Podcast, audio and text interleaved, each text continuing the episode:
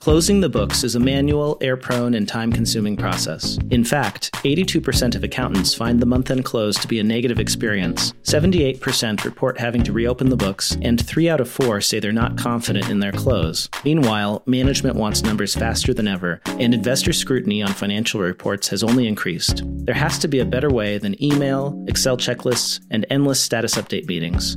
FloQast was built by accountants for accountants to help them close faster and more accurately. It provides a single place to manage the month end close, aligning people, processes, and documents in one collaborative platform. The bottom line teams relying on FloQast on average close three days faster.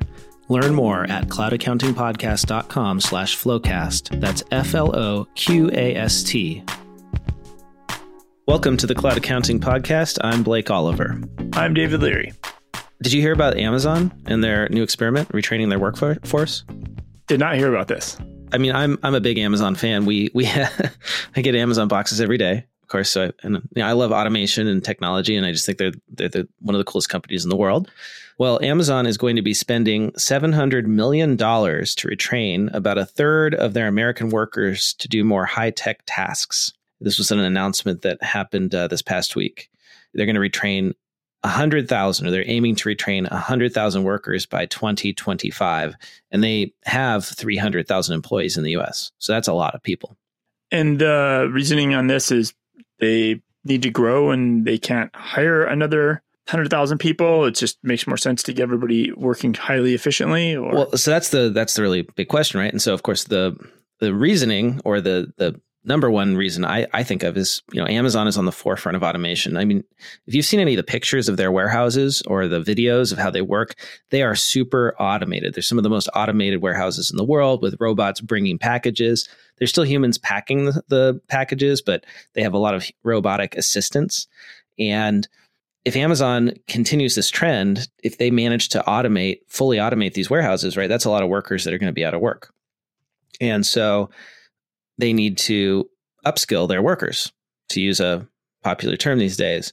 And so the program's goal, it's not going to be to turn these warehouse pickers into software engineers. The program is aiming to move these workers who are, say, you know, picking items and putting them in boxes, move them up one or two rungs on the skills ladder and turn those floor workers into IT technicians or low level level coders, get them able to maintain these robots. Got it. So similar, similar to, I mean, our space, right? Like a, a typical bookkeeper who historically is just on data entry doesn't need to become a CFO and do advising, but they need to know, hey, I'm I need to be a cloud accountant and I also need to know a bunch of apps. I know how to connect the pipes. I need to know how to troubleshoot if a connection between two apps doesn't work. Kind of at like changing that skill like as a level up. Yes, you nailed it. And that's why like you and I laugh a lot of times about when we you know, there's all this talk about moving to advisory, right? And there's people out there telling bookkeepers they need to become advisors. And I just I feel like that's ridiculous. It's the same thing as telling like a warehouse worker that they need to become I don't know a logistics uh, COO, right? Okay, it's yeah. just it's not it's not realistic. It's not going to happen. So yeah, this is kind of cool. The the only thing the cynic in me though, uh, th- this this was uh, I'm by the way I'm reading from an article in the New York Times called Amazon's latest experiment retraining its workforce. The thing is at the end of the article, a guy named Mark Muro, who's a senior fellow at the Brookings Institution, is quoted. He recently wrote a report on automation and the workforce, and he said that increased training would, you know, like higher wages, benefit workers. But he cautioned that there's no guarantee these policies would actually last. And he said that if Amazon did, in fact, expect large job cuts in the future due to automation, offering training now would be a very savvy public relations move. So that's the the cynical take is that Amazon is saying we're going to retrain 100,000 workers when they really have no expectation that this is actually possible. Right? And they're they're just really going to end up automating the jobs, but they'll at least have tried to retrain the workers. So, so you, you're, you're arguing it's the press. Uh, They're getting the headline because Yeah. if they lay off 100,000 people and they say, "Hey, but don't worry, we're going to retrain some of you," it's better just to lead now with the clean. We're going to retrain 100,000 people, and there's no negativity. So three years later, if they lay off 20,000, 20,000, 20,000, 20,000, Yeah, exactly. So if you're a big accounting firm and you're also on this, uh, you know automation trend, then uh, get ahead of it. Right? Say we're going to retrain all of our staff accountants, uh, and then you know when you do ultimately let lay them all off because you don't need them anymore, then uh, you know you don't get that bad press. Great. Next week we're gonna have five articles all with the same headline. Perfect. You've set up the, the the poor expectation on that. Yeah. Oh man. But uh, I, have got more on this. Like the, the reason I oh, really yeah there's I've got more um you know accounting talent shortage uh stuff uh, like like you said this is related to accounting right because we're yep. an industry or profession that is being automated heavily right now. Dan Hood wrote a great article in Accounting Today called "The End of the War for Talent." summarizing a lot of the discussion about uh, the talent shortage and automation and putting it in a really succinct way, or I should say, he in a very succinct way describes the the sort of disconnect between these two concepts in that we have a really tight labor market for accountants. The employment overall in the US is below 5%. Unemployment in accounting is around half that. There's demand rising faster than supply, giving professionals more options than ever. Salaries are starting to rise. Firms are struggling to fill positions. Firm leaders report recruiting and retention among their top concerns. So, like, this seems like it would be a great thing for accountants, right?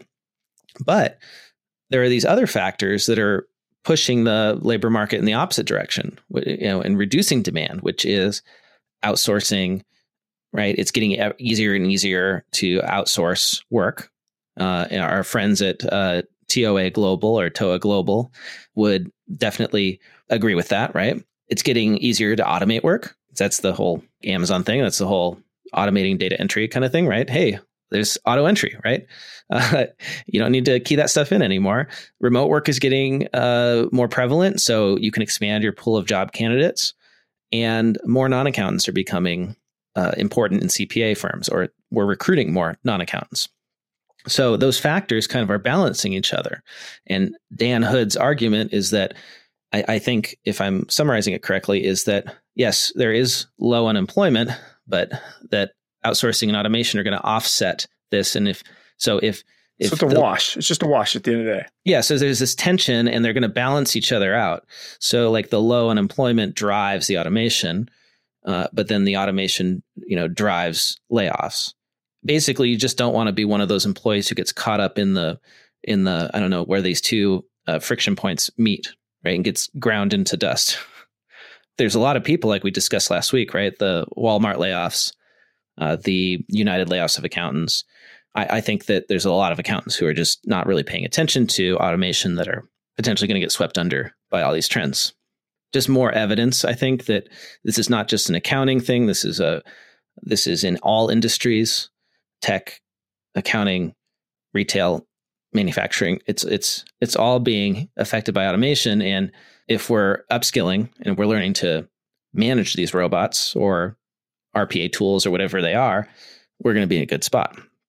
So that's the that's the connection to accounting. Because if you're not if you're not going to where the shift is headed, you're going to be impacted by it. You're you're not controlling your destiny ultimately. Yep. And uh, there's one other story that is in this theme. Okay. Which was a, a kind of a clickbaity title, a story in Market Watch. Companies use this creative trick to keep wages stagnant even in a strong economy. Like I, what a what a clickbaity uh, finance article, right? What strategy are they using? Yeah, I you want to know, right? Yeah, so it's not a trick, of course. It's just that the the point of the article is that many companies are leveraging technology to eliminate layers of middle management. You know, think of like companies like uh, Zappos uh, are cited.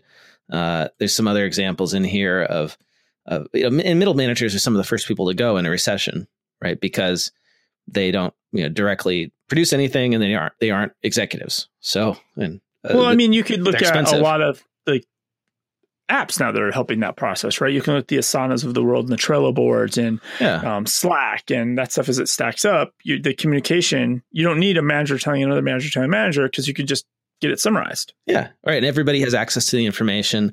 A lot of middle management is just just you know taking in information and communicating it to other people, right? Mm-hmm.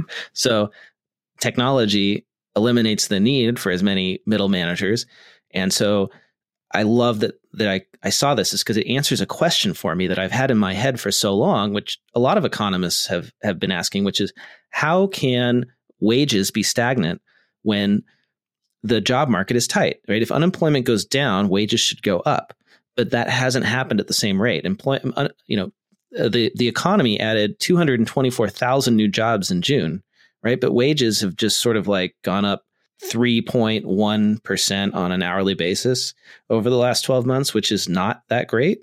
Should be more, apparently, when the economy is at full em- employment. And so that's the reason is, is, you know, companies are flattening their organizations. There's there's basically, you know, upper management and there's workers. And so, you know, that is what's depressing wages overall. This is the Amazon uh, effect, right? Which is that Amazon's a company where they have hundreds of thousands of workers, but most of them are just making not not a lot of money on an hourly basis working in warehouses. But the the ones who are programming the Amazon website or the apps or running AWS or you know they make many times as much money as those uh, hourly workers. So it's the hourglass economy that we're we're hitting. It's both uh, troubling, also exciting if you can get into that group that is building all the tech or is managing all the tech, or if you're an accountant who is leveraging all the tech, it's very exciting because there's a lot of potential, but it's it's creating a lot of disruption and limiting opportunity for people who don't have those higher level skills. Well, I think it's it's just efficiency, right? Like companies have got to be as efficient as possible, and if you have three layers of middle management that may not be contributing to the actual production process, if you want to think about it that way, mm-hmm. you have of course, those positions are going to get eliminated over time. Um, well, if it's, possible, right? Yeah, and the tech allows it to happen. So, yeah. Yep. So, um, that is my like uh, my three articles that are all tied to talent this week. So, I have one that's kind of simple, uh, connected. Microsoft Teams. Mm-hmm. So, we've talked about Slack a lot. You and I use actually Slack to yeah. talk during the week about the, the, the podcast. We actually uh, use Slack. Um, Microsoft Teams is now bigger than Slack. Oh, yeah. They have 13 million daily active users. And the growth curve is really fast because that started like December of 2016 and Slack goes back to 2013. Well, but is that really fair given that Microsoft is shoving Teams down everyone's throat if they already have an Office subscription? Well, so that's okay. this is this right. Yeah, that's that was the that's uh, one of the arguments I read about this. So for the last three years, Fortune 500 and companies have been migrating their entire systems over to Office 365, mm-hmm. right? And they've moved everything to Microsoft's cloud. And so why are they? They don't want to go and get another piece of software and implement that when they can just turn on Microsoft Teams and it integrates beautifully with all their other stuff. Yep. And so, and the reason I think this is important for us, I know we've talked about Slack a lot, but for people that haven't done it, I know lots of our listeners and lots of accounts and bookkeepers out there are on the Microsoft 365 stack. Yeah. Yeah. And so this could be, uh, you flip it on and you could start uh, getting some efficiencies with your team. Yeah. It's, you could eliminate a whole layer of middle managers. Seriously, the people who spend all their day just receiving emails and sending emails, th- those people are getting replaced by apps like Microsoft Teams, or at least their lives are getting better. This episode of the Cloud Accounting Podcast is sponsored by AutoEntry. By using AutoEntry, you can stop typing data into your accounting system. AutoEntry can turn your stack of paper, be it bills, receipts, bank statements, sales invoices, and vendor statements, directly into transactions posted into QuickBooks, Sage, or Xero. Regardless of your small business client engagements, once a year tax only engagements, write up or catch up work, monthly bookkeeping that you do in house, a client doing bookkeeping themselves, AutoEntry is the perfect fit for all of them. AutoEntry can even handle the tricky details like line items, billable cost, customers, jobs, classes, employee expenses or reimbursements, even multi currency. To learn even more about auto entry, head over to cloudaccountingpodcast.com forward slash auto entry. That is cloudaccountingpodcast.com forward slash A U T O E N T R Y. Do you want to you want to stay on app news? Okay. Have you heard about this app called Robinhood? Have we talked about that? Is that that's like a an automated investment app type yes, thing? It's yes. all web based. It's like Nubank, right? They're not a true securities company in the same way Fidelity or Merrill Lynch is, something like that? I don't think they're a bank at all. Uh, yeah, they are. They're one of those apps that you know wants to disrupt investing, right? And your 401k and whatnot. So like if you're a millennial and you don't you haven't saved anything for retirement, you download the Robinhood app, connect your account and start investing today. And they are super hot. It's a no fee stock trading app. That's where the name Robinhood comes from because you don't pay anything. Okay. And so you can you can just start investing. Like I want to buy stock. I can go do that. I can be stupid and not invest in an index fund, right? They this is this is just such a ridiculous story. So Robinhood wanted a hot new feature. This is detailed in a Business Insider article. The link is in the show notes, but just be warned that it's a Prime uh, Business Insider article owned by Amazon, by the way and you have to have a subscription to read the full article. But you can read the summary, which I read without having the subscription. So, anyway, the summary is that they wanted a hot new feature to attract more customers. So, they created a product called Checking and Savings, and they promised an industry high interest rate of 3%. Can you imagine getting 3% on your savings account, David? It would be amazing. Yeah, it's ridiculous, right? Nobody does this. I, I, saw I saw this when they advertised it, and I said, "This can't have this can't be true. This will not be around." Well, less than 38 hours after the launch, they scrapped it completely. The whole checking and savings thing scrapped completely because apparently they had promised that the accounts were insured, but they didn't actually do that. Like, you know, the FDIC insurance. Okay. So they're telling everybody that it's insured, and nobody at the company checked to make sure that anyone had actually done it. There's a quote in the article. Apparently, Business Insider spoke to 10 former Robinhood employees, and one of them said, when it came to the checking and savings launch, sources said the decision to not reach out to the proper authorities was a deliberate one. When warned by his team, a former executive tells Business Insider that co-CEO Baiju Bhatt's response was, quote, it, we're doing it anyways. But the difference, so the difference is you think about Uber, right? Yeah. Uber just started launching markets illegally right? Yeah. Uh, Bird and all those scooters are everywhere. Yeah. Like they just go and dump them on the sidewalks and then we'll figure it out after the fact when we get in trouble for it.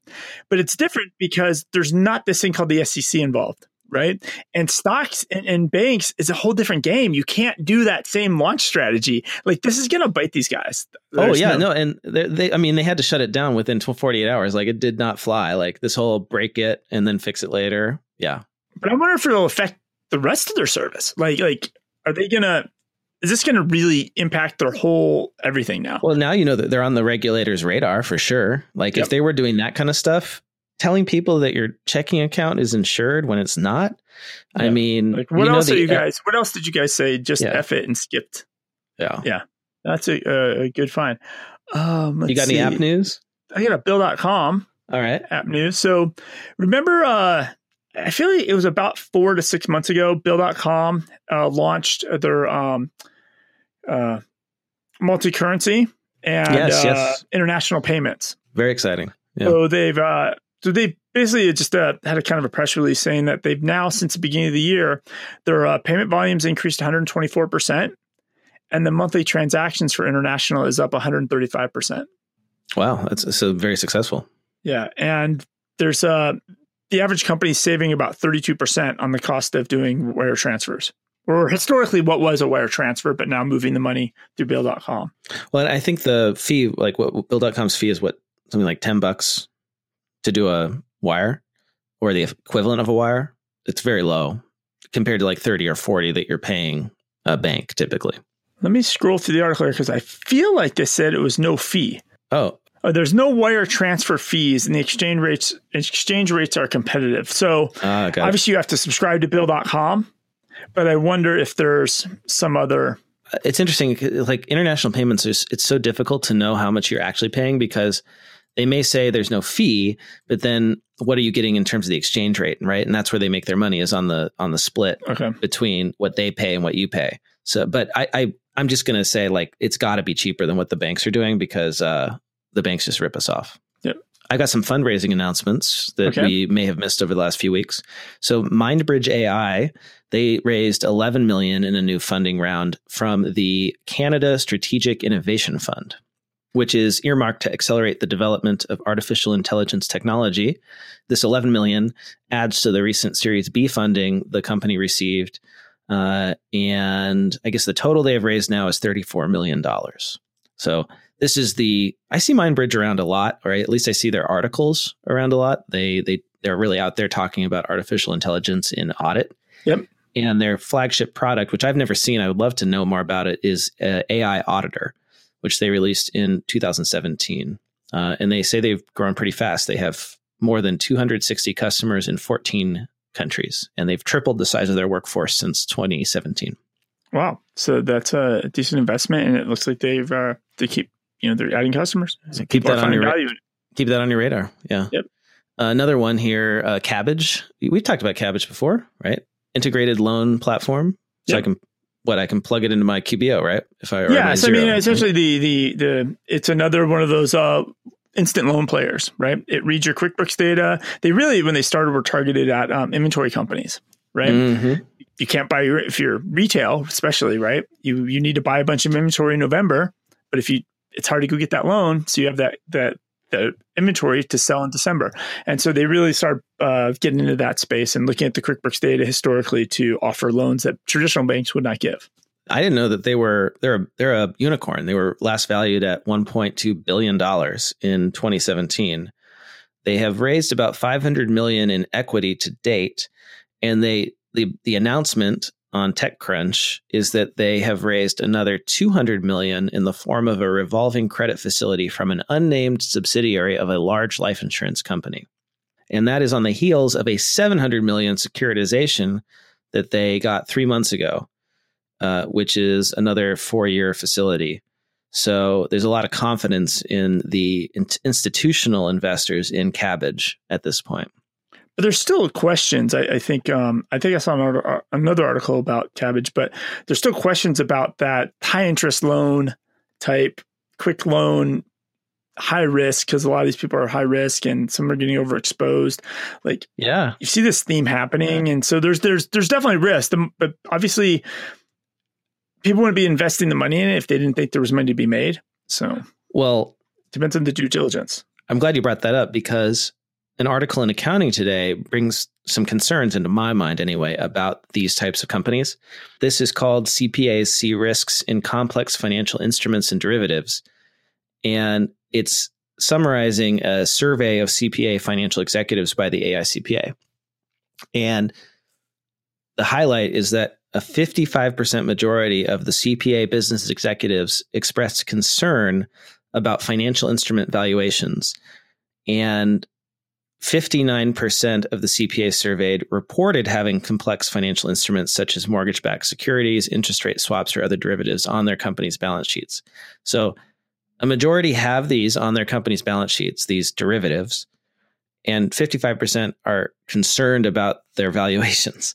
And the reason this is a big deal is because the whole reason we had the Great Recession was because of derivatives, essentially, that like nobody understood around the housing market.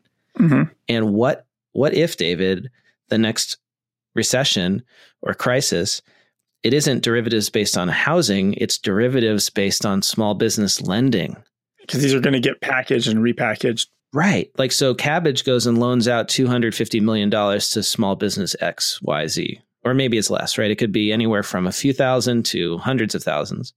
And then they package all those up into a, a, a basket of loans that's worth millions and they or tens of millions or hundreds of millions and then they sell that to an institutional investor. And you know maybe this goes through many different layers right? There's there's tranches of tranches. You, that's what that's the way i understood that the housing you know mortgages got packaged up and became a problem. And the the more rounds you go through the less visibility there is into the actual health of these loans. And they they magically become you know a rated and and and they're overvalued that's an interesting observation to uh, tie that back to the housing crisis because in a way, there, a lot of the, there was all these new mortgage companies. There was they were startups in a way, right?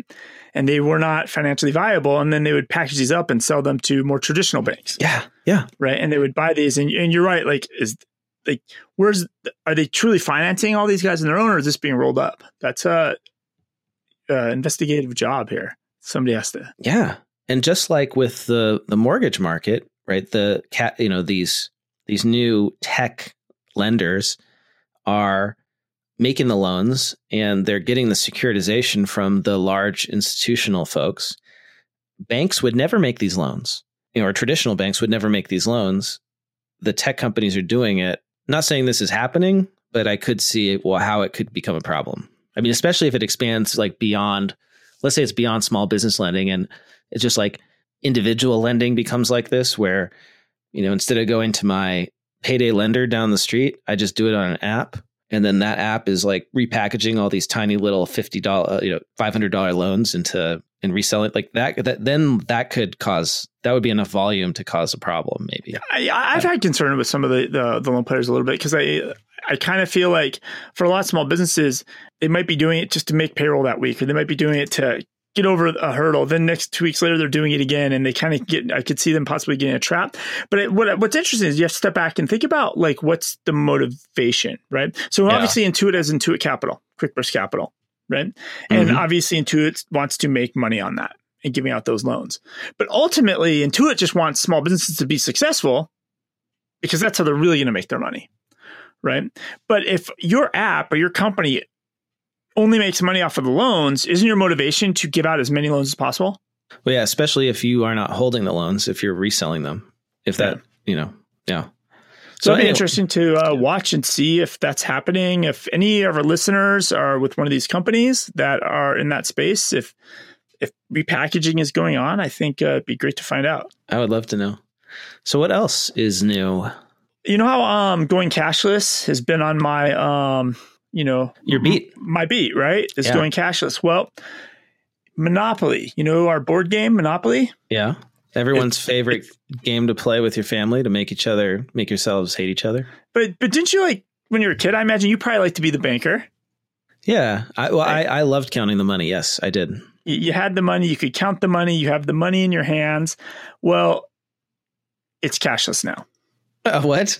It, Monopoly's cashless. Oh, God. There's basically the best way I could think of describing it. It's like an Alexa speaker in the middle of the board, and it's Uh-huh. now called Monopoly Voice Banking.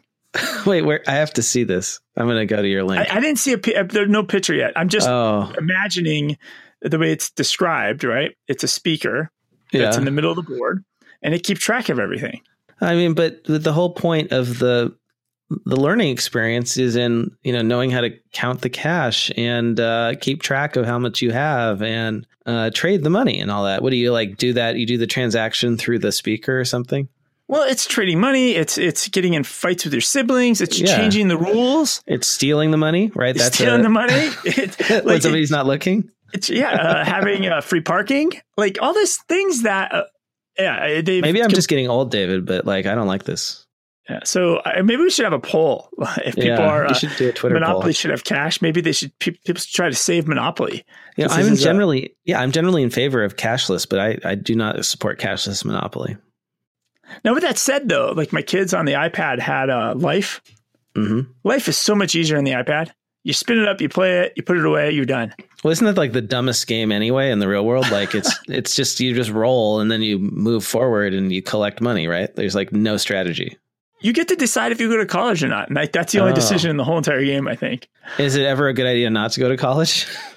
Well, sometimes in the game, like you have to change your career, and so you could go from Oh. being a doctor to a teacher, and then you're just screwed. yeah, ex- it would definitely. Uh, Yeah. But you're, I don't even know if you can be an accountant in the game of life, if that's a career. Maybe it is. Well, that's when the game it, it- your life ends when you become an accountant. So they didn't include it in the game of life.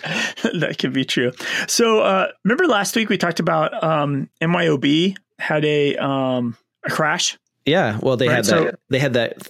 Well, we're not going to call it a glitch because you didn't like that word. Glitch, But, yeah.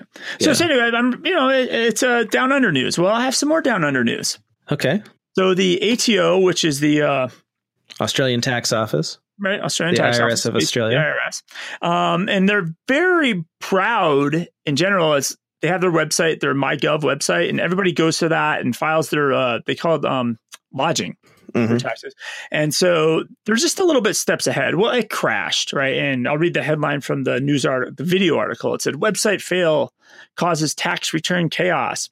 But that's not really why I'm bringing this up. What's really great about it, um, if that, if you want to talk about it in, in that terms, is the way my gov, their Twitter account, handled this. Um, they just communicated really, really well. Like all tech companies should copy this. The IRS should copy this. They just were very like polite, might be the word. The mm-hmm. way they handle it. They even address people by their first name. Hi, Fiona. Thanks for letting us know. Oh, that's sweet. There are currently some technical difficulties, including some people not being able to access MyGov.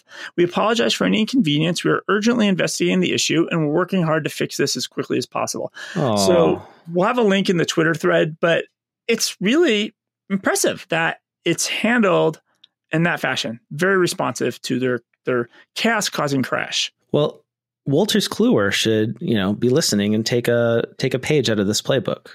Yeah, absolutely. I mean, it's surprising that that's a government organization yeah. Uh, with that kind of decent service on Twitter. Well, because everybody in Australia is very decent and polite, you know, like it's just it's just their thing. They're also friendly. Yeah, the this is uh yeah, and there's and the thing is, though, they've been ahead, right? Australia's yeah. a little bit further ahead on cloud accounting. They don't write checks. So maybe this means the IRS will be tweeting like this one day. Someday we'll have good customer service online from the IRS. That'd be great. It, will be very it. impressive. Well, hey, David, I got to get going. If people want to get in touch with us, where's the best place for them to reach you on online? I'm on Twitter at David Leary. And I am at Blake T. Oliver follow us, tweet at us, tell us what you think, tell us if we missed something, if there's something that we should include in our show. And we always appreciate reviews on iTunes in particular, because that's how the word gets out to folks. That's how Apple decides what podcast to put in front of you.